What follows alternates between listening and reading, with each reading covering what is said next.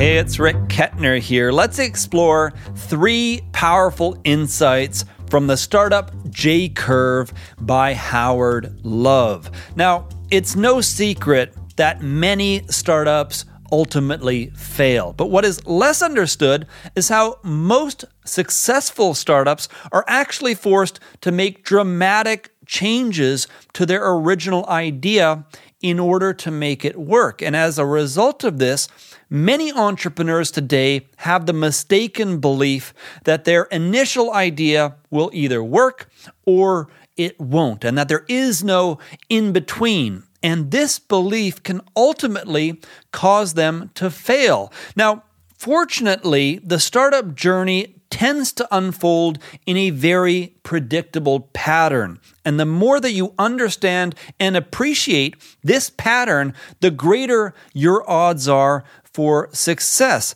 The startup J curve breaks this process down into six predictable phases and it provides detailed advice on how to move through each one of these steps in the journey. So rather than feeling overwhelmed or confused when you reach an inevitable setback, you can put these various challenges into context and move your business idea forward with much greater confidence. So, with that in mind, let's explore three of my favorite insights from the book, beginning with insight number one Be prepared for the dip in the J curve.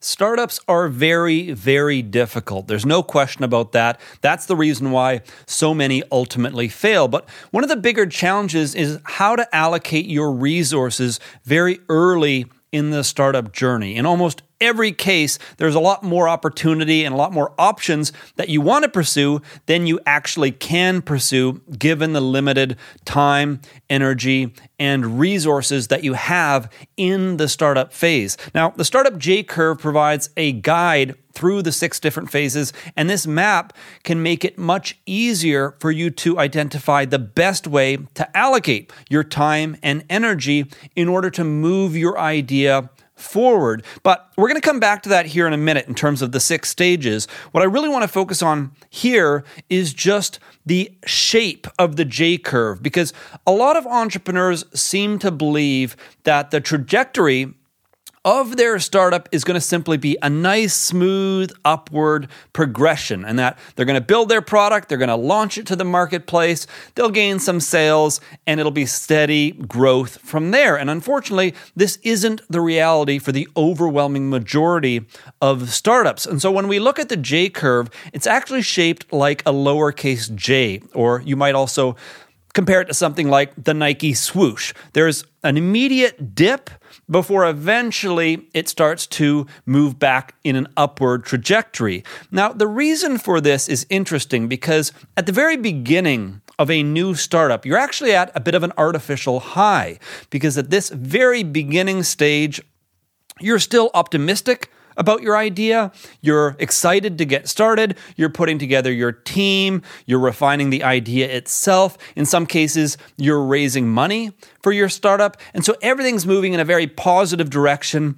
And in many ways, you're a little bit disconnected from reality because you have this amazing idea, but you haven't actually put it into work yet. And so as you begin to truly work on the new business and start to build the product and start to move your idea forward, that's where reality starts to settle in and you start to come across unforeseen challenges that actually shape how you think of your business. And so, emotionally, psychologically, and even financially, your business takes a little bit of a dip because you're facing these unforeseen challenges. For example, products take longer to develop than expected, customers don't embrace the initial offering the business model doesn't quite work yet, and in some cases, money can start to dry up. And so, this is the reason why when we look at the J curve, there's this immediate dip. And this is sometimes referred to as the valley of death or death valley, because this is where many startups ultimately fail. And so it's very important to understand that this is a natural part of the startup journey, that you should fully expect this dip to occur, where again, emotionally, psychologically, and even in some cases financially, you're actually going to be worse off than when you first started. And so it's important to prepare for this and to recognize that just because you enter these more difficult stages doesn't mean your business is necessarily going to fail, but rather, there are things that you have to specifically focus on in order to make it through those stages so that eventually your business can be more successful. So, with that in mind, let's continue on to insight number two understand the six phases of a startup. Now, I cover each of the phases in more detail in my full written summary on rickkettner.com, and I'll link that up for you down in the episode description box. But here, I just want to give you a quick overview of all six phases, including create, release, morph, model, scale, and harvest. Each one requires a primary focus and presents unique challenges. And of course, the book provides a lot of helpful advice that can allow you to make the most of each phase and help you move your business idea forward. So let's go through each of the six phases, the first of which is create. This is where you really focus on refining your idea, building your team, and starting to raise money. And this is actually one of the very best times for you to raise money for your startup because, as we talked about earlier, this is a time where everybody's very optimistic and very excited about the opportunity, and you've yet to really face the reality of common challenges or other issues that might come up when you go to actually execute your idea. So, here at the create phase, it's one of the very best times for you to bring on potential investors and to raise money for your startup. Now, internally in your business, you want to focus on treating your idea as a hypothesis. You want to strike the balance between, on the one hand, being very committed to bringing your idea to life and building it as a startup, but on the other hand, remaining flexible when it comes to potentially needing to change or evolve your idea over time. The next phase is release. Here, the focus is on building a minimum viable product and getting it out into the market as quickly as possible. And one of my favorite pieces of advice from the book is understanding that this stage is not the make or break stage that many entrepreneurs believe it to be. I know as an entrepreneur and talking with other entrepreneurs, many people believe that when they first ship their product, if it doesn't immediately find success, then their business or their idea might simply fail. And so it's very tempting to fall into the trap of procrastination and perfectionism and feature creep, trying to make the very first iteration of your product as great as possible. But the reality is, with this stage, what you really want to focus on is simply getting your first iteration out into the marketplace so that you can begin to gather helpful feedback. That is the goal here getting feedback that you can use to shape the future of your idea. So the next phase is morph. Here it's important to embrace radical change. You want to be prepared for the possibility that your idea will not be received as expected and that you will need to make drastic changes to your idea in order for it to be successful. And this is kind of the bottom of the dip where you're really reassessing exactly what it is that you're doing and again, making big changes. Now, in the rare event that your product does immediately gain traction in the marketplace, then what you're going to focus on here is just making incremental improvements to your idea to fine tune it and to make sure it has the best chance for success in the market. But in all likelihood, what you're really going to need to do here is completely rethink your idea based on the feedback that you received in the previous stage. And another really powerful bit of advice from the book is that this is where the real epiphany happens. So, while many entrepreneurs seem to believe that the original idea is the breakthrough, this is the moment in time where you have the most amount of information. You've gathered valuable feedback, and now you're in a position to come up with a much better idea to move your business forward. Now, it's important to note that some businesses will need to go through multiple morphs in order to achieve customer traction. So, as you gather information, you put out another iteration of your product based on what you have learned, and you repeat this process until you achieve customer traction. And again, because this is the morph phase, you're often coming up with a very different strategy with each morph based on what you've learned. The next stage is model. This is where you revisit the business model of your idea because a lot has changed over the previous phases, especially the morph phase. So now you want to stand back, look at your idea, from a brand new perspective and think about the best way for you to monetize that idea, reconsidering the business model entirely. Because there's a very big difference between building something that people want and finding an effective way to monetize that so that your business can benefit from launching that product or service out into the marketplace. So you may end up needing to test multiple monetization strategies from one time pay to subscription to perhaps a freemium model, or you may end up needing to revisit who your target audience is. In some cases, your product or service might do okay with a certain audience, but will do much better if you turn around and sell it to another audience. The end goal here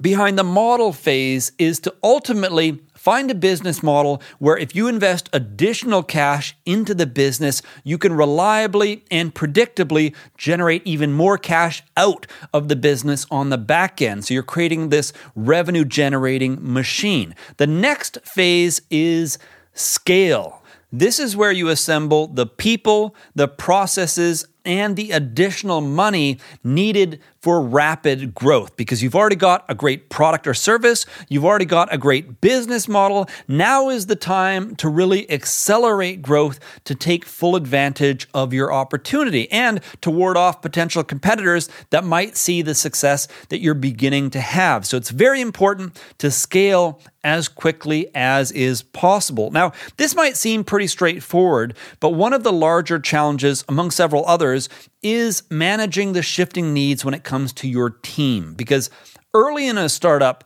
many people in the team are bound to be generalists, people that can take on various roles and can help out wherever needed. But as you shift into the scale phase, it's very important to shift from generalists to specialists.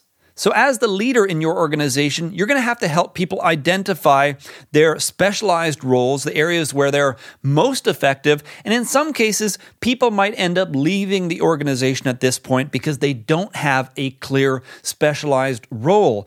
And Another thing you're really going to need to focus on is expanding the team. You're going to need to hire a lot of specialized people so that you can more effectively scale up the organization. And one thing you're going to want to focus on here is over hiring. Hiring people that have more experience or more expertise than is currently needed in your business because as it grows, you're going to need that experience and expertise in place in order to be much more effective. Now, the sixth and final phase is harvest. As the name suggests, this is an opportunity for you to reap what you have sown over the previous five phases. And there are many important considerations for you to make during this phase, including future growth possibilities, compensating shareholders, and potentially selling the business. Many new options exist at this point, and of course, the book has a lot of great advice on how to make the most of this phase. Now, some entrepreneurs are going to end up trying to shortcut the process, or without even understanding the J curve and its implications, they might simply end up getting ahead of themselves. So, with that in mind, let's continue on to insight number three avoid the two most common mistakes. Each of the phases must be completed in the order in which we covered them. And this is very important because you can't effectively move to the next stage until you've completed the previous stage. And if you do jump ahead of yourself, eventually you're simply going to have to come back. And in all likelihood, you will have wasted a lot of time, energy, and resources trying to skip ahead and ultimately failing. So, with that in mind, let's cover two of the most common mistakes that entrepreneurs make when progressing through the startup J curve. Mistake number one focusing on the business model before figuring out the product. Early in the startup journey, people are inevitably going to ask you about how you plan to monetize your idea. But while it is important to keep this in mind and to think about how you might monetize your idea, you don't want to focus on this too early because, as I mentioned earlier, there is a big difference between creating something that people want and finding the most effective way to monetize it. And if you're overly focused on monetization, you can limit your creativity when it comes to building a great product. And as a general rule, if you're able to create a great product, there will almost certainly be a way to effectively monetize it. So, first focus on creating a great product and worry about coming up with the perfect business model later. Mistake number two is scaling things up before nailing the product or business model. It's common for entrepreneurs that are stuck in either the release phase or the morph phase to believe that growth is the answer. So, for example, they might put together a minimum viable product, launch it out into the marketplace, and it doesn't receive the traction that they were hoping for. And so suddenly they think maybe if they increase their advertising spend and get that product in front of many more customers, that will ultimately solve their problem. But really, they're getting ahead of themselves. They're trying to scale up the business before they've really validated the product. And simply spending more is not going to solve the problem. In fact, it's going to create a new problem in that they're going to start burning their cash that is very much needed when it comes to going back through an additional morph to figure out how to get the product or service to resonate with customers. So it's very important that you don't scale up before you've nailed the product. And of course, all of this can be avoided by simply going through each of the six phases in the correct order. And that is the real power of getting familiar with the startup J curve by Howard Love. Anyway, those are three of my favorite insights from the book. Let's quickly recap all three. Number one, be prepared for the dip in the J curve. Number two, understand the six phases of a startup. And number three, avoid the two most common mistakes. Now, of course, there is so much more covered in the book that we simply cannot get to in this short format, including how to raise money for your startup, dealing with the personal side of startup life, and applying the J curve within large organizations. So, if you're building a startup and you want to have a better understanding of how to move your business idea forward and a way to improve your odds for success, then I highly recommend that you consider picking up a copy of The Startup J Curve by Howard Love. That's it for this episode. If you have any questions or comments about anything that we covered here, let me know down in the comment section below. And be sure to subscribe and visit rickkettner.com if you're interested in other great insights from the best business books for entrepreneurs. Thank you for tuning in, and I look forward to connecting with you again in the future.